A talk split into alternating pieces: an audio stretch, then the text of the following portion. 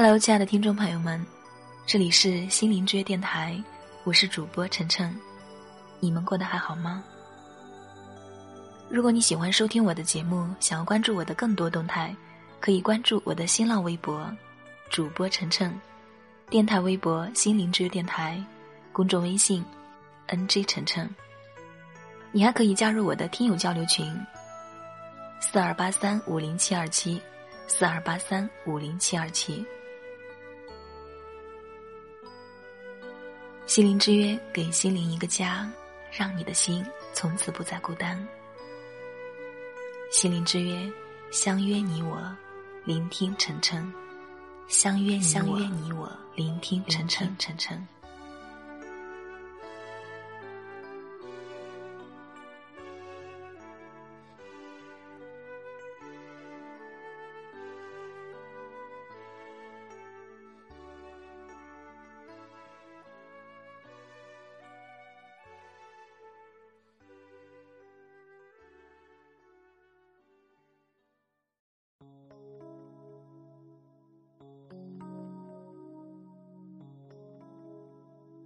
你有过这样的体验吧？有些人走近你还没说话，你的身体就已经开始感觉不舒服了。不知道为什么，就是觉得哪里不对劲。跟这个人聊天二十分钟后，放松下来，会感觉身心特别的疲惫，好像被掏空的感觉。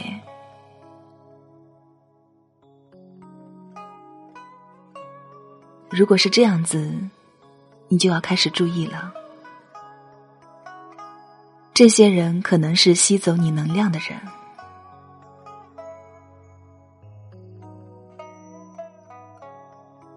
我们身边一般都会有这样的人，跟他们靠得太近，接触久了，你就会莫名其妙的情绪变得糟糕起来，心态慢慢也变得悲观起来。感觉生活索然无味，暗淡无光。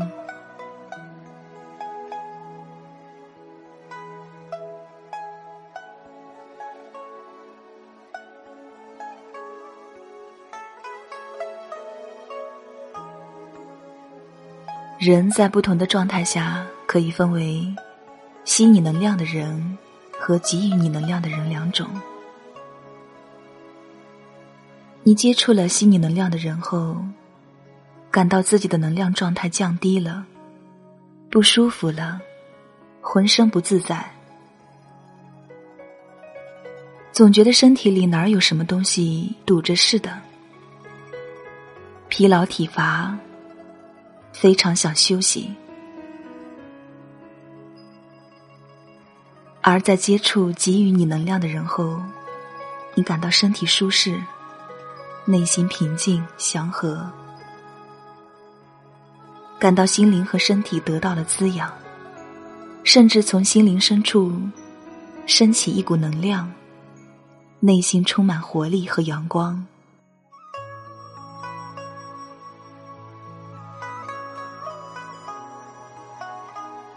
辨别出吸能量的人和给予能量的人，无疑是重要的。需要说明一下，这里说的吸能量的人和人品的善恶好坏无关，我们说的只是能量状态。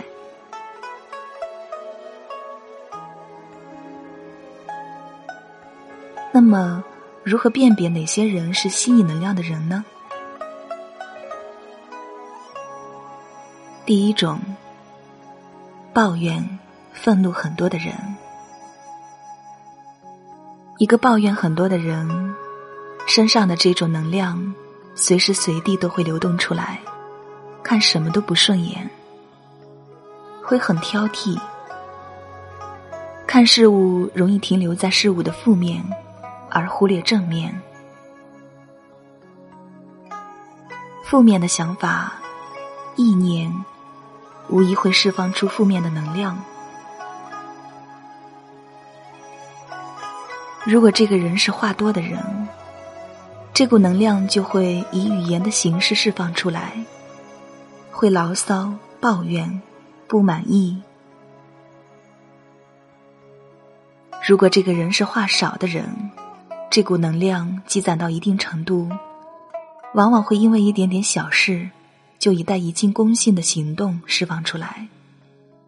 比如说摔东西、吵架、大声嚷嚷，甚至动手打架等等。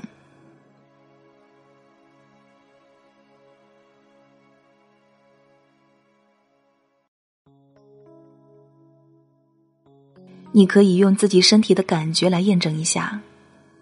找一个平时抱怨很多的人，觉察一下，你在听他的抱怨之前和抱怨之后，自己的身体感觉有没有什么变化？你的能量状态有什么改变？如果你用心聆听，保证你十分钟后身体就会出现不舒服，想走开。这个现象的真相和本质是，它在吸你的能量。我们身体的感觉永远是对的，因为身体能够感受到别人的能量并受到影响。只要你对自己身体的感觉足够敏锐，马上就能有感觉。身体的感觉就是用来保护我们的。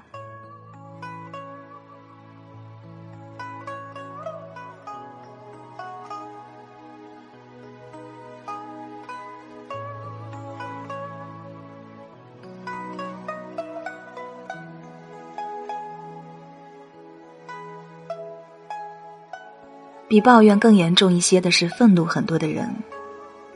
俗话说“相由心生”，如果你受过些训练或感觉敏锐，有些人一眼就能看出来脸上写着很多的愤怒。通常，身体感觉敏锐或者直觉很好的人，会很自然的远离这些人。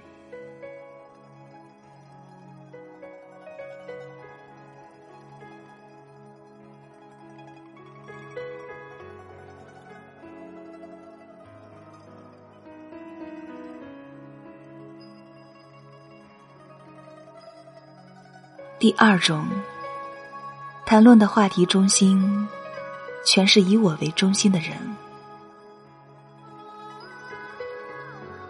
生活中有很多自我中心的人，话题和关注的焦点大部分都是我怎么样怎么样。交谈的内容由他来主导，无论他谈的是什么，总要让你关注的焦点在他这个人或他谈的事情上。这类人，也是吸走你能量的人。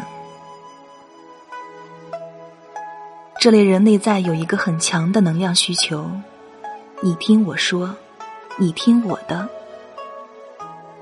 这种人有的很强势，有的语速很快，有些不会用心聆听你在说什么。在能量层面上，你被他所主导。生活中很多强势的人，用强势压制你的人，需要用这种强势来掌控你的人，都属于这类人。这些现象的真相也是，他也在吸走你的能量。他内在有很强的表达、掌控的需要。如果你迎合他。持续二十分钟后，感受一下自己的感受。你的身体会告诉你答案。如果想要很快的辨别出这种人，需要提高对人觉察的能力和敏感度。比如，谈话开始了，对方在说他感兴趣而自己不感兴趣的话题。这个时候就应该适当的抽离出来，问问自己：为什么他要让我听这些内容？他有没有感受到我并不感兴趣？我们真的是在用心感受着对方来交流吗？如果答案是不，当心了，他在用主导话题吸取你的能量。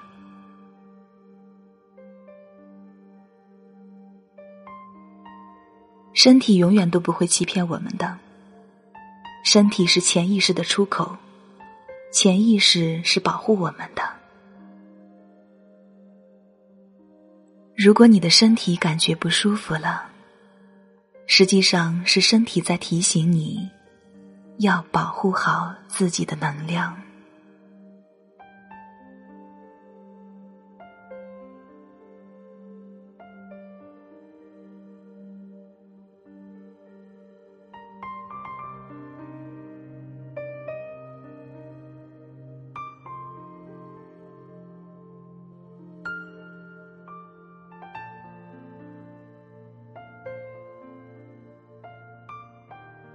第三种，隐性的吸你能量的人。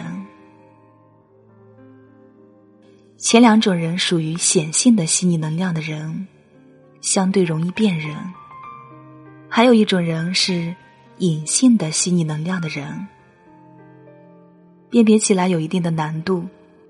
比如，他的话并不多。看上去也不是在语言上抱怨很多的人，谈话的时候他也关注你的感受，并没有主导谈论的话题，看起来也不像是强势的人，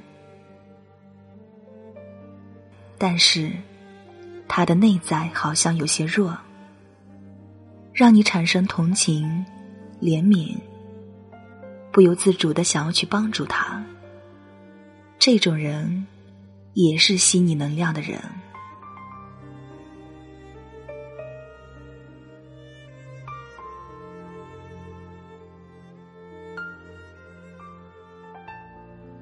那些内在要求你关注他很多的人，在你们的关系模式中，他的内在小孩有很多的需要，就像一个婴儿，需要你关心他。照顾他，需要你十分关注他内在的感受，给他婴儿般的呵护等等。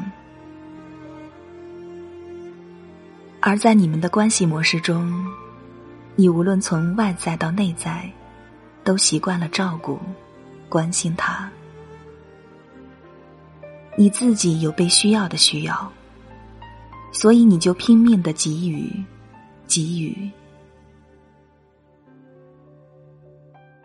这个现象的核心，也是他在吸你的能量。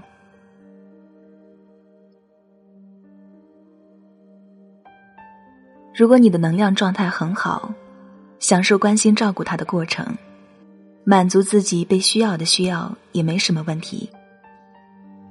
但是，如果你自己的能量状态本身就一般，甚至不好，这个时候。如果你继续不断的给予，你甚至在牺牲自己的健康给予，就会损害你的能量系统。久而久之呢，你的能量系统会出现问题，然后有一天你可能会生病，然后出现一些健康的问题。生病是对我们的能量系统出现情况的提醒。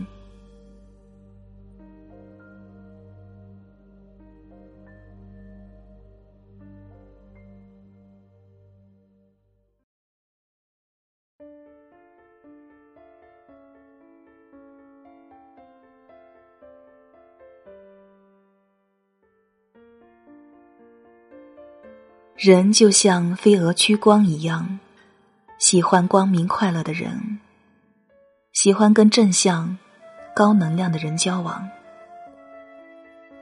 接触高能量的人，你会觉得自己那点不开心的事情，不过是生命环节中的一个小插曲，没什么大不了的。未来还是光明的，有希望的。这样的人也很容易成功。很简单，大家都很喜欢他吗？愿意和他交往，有人脉，就更容易成功。生活中也有很多能量给予者，这些人本身处在高能量状态，内心往往很平静、喜悦，有很多的爱。跟他们经常在一起，你会感觉很舒服；跟他们交谈，你会学到很多智慧，甚至感到心灵得到滋养。每次你跟他们接触，你会感觉生活是如此美好，自己的内在平静了很多，生活阳光了很多。这些人是高能量的，充满正能量的。多去和这样的人接触，远离那些无论是明显或者是隐性的吸你能量的人，你的心态就会越来越好。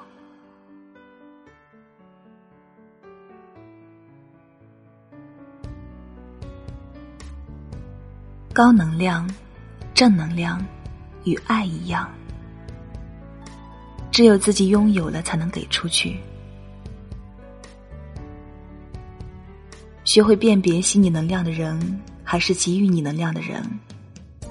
远离吸能量的人，保护、管理好自己的能量系统，然后你的能量就可以不断增强。能量增强了，就会自然向外散发了，就可以给出去了。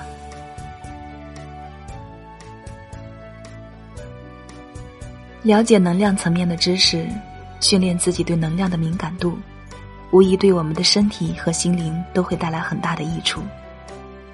当然，如果我们不会，也不懂得如何善待自己的身体，不心持善念、正念，常常在一些无谓的事情上消耗自己的能量的话，那么我们自己也会成为自己的能量吸血鬼。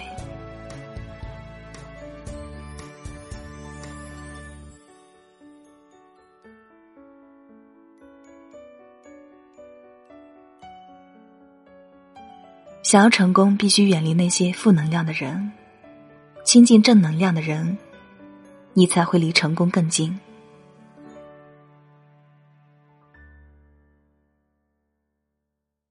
我相信我就是我，我相信明天，我相信青春没有地平线心灵之约，给心灵一个家，让你的心从此不再孤单。我是主播晨晨。喜欢收听我节目的朋友们，可以订阅、收藏、分享我的专辑《心灵之约》，关注我的新浪微博主播晨晨，公众微信 NJ 晨晨，你会了解更多关于节目的更新动态。下期节目我们再会吧。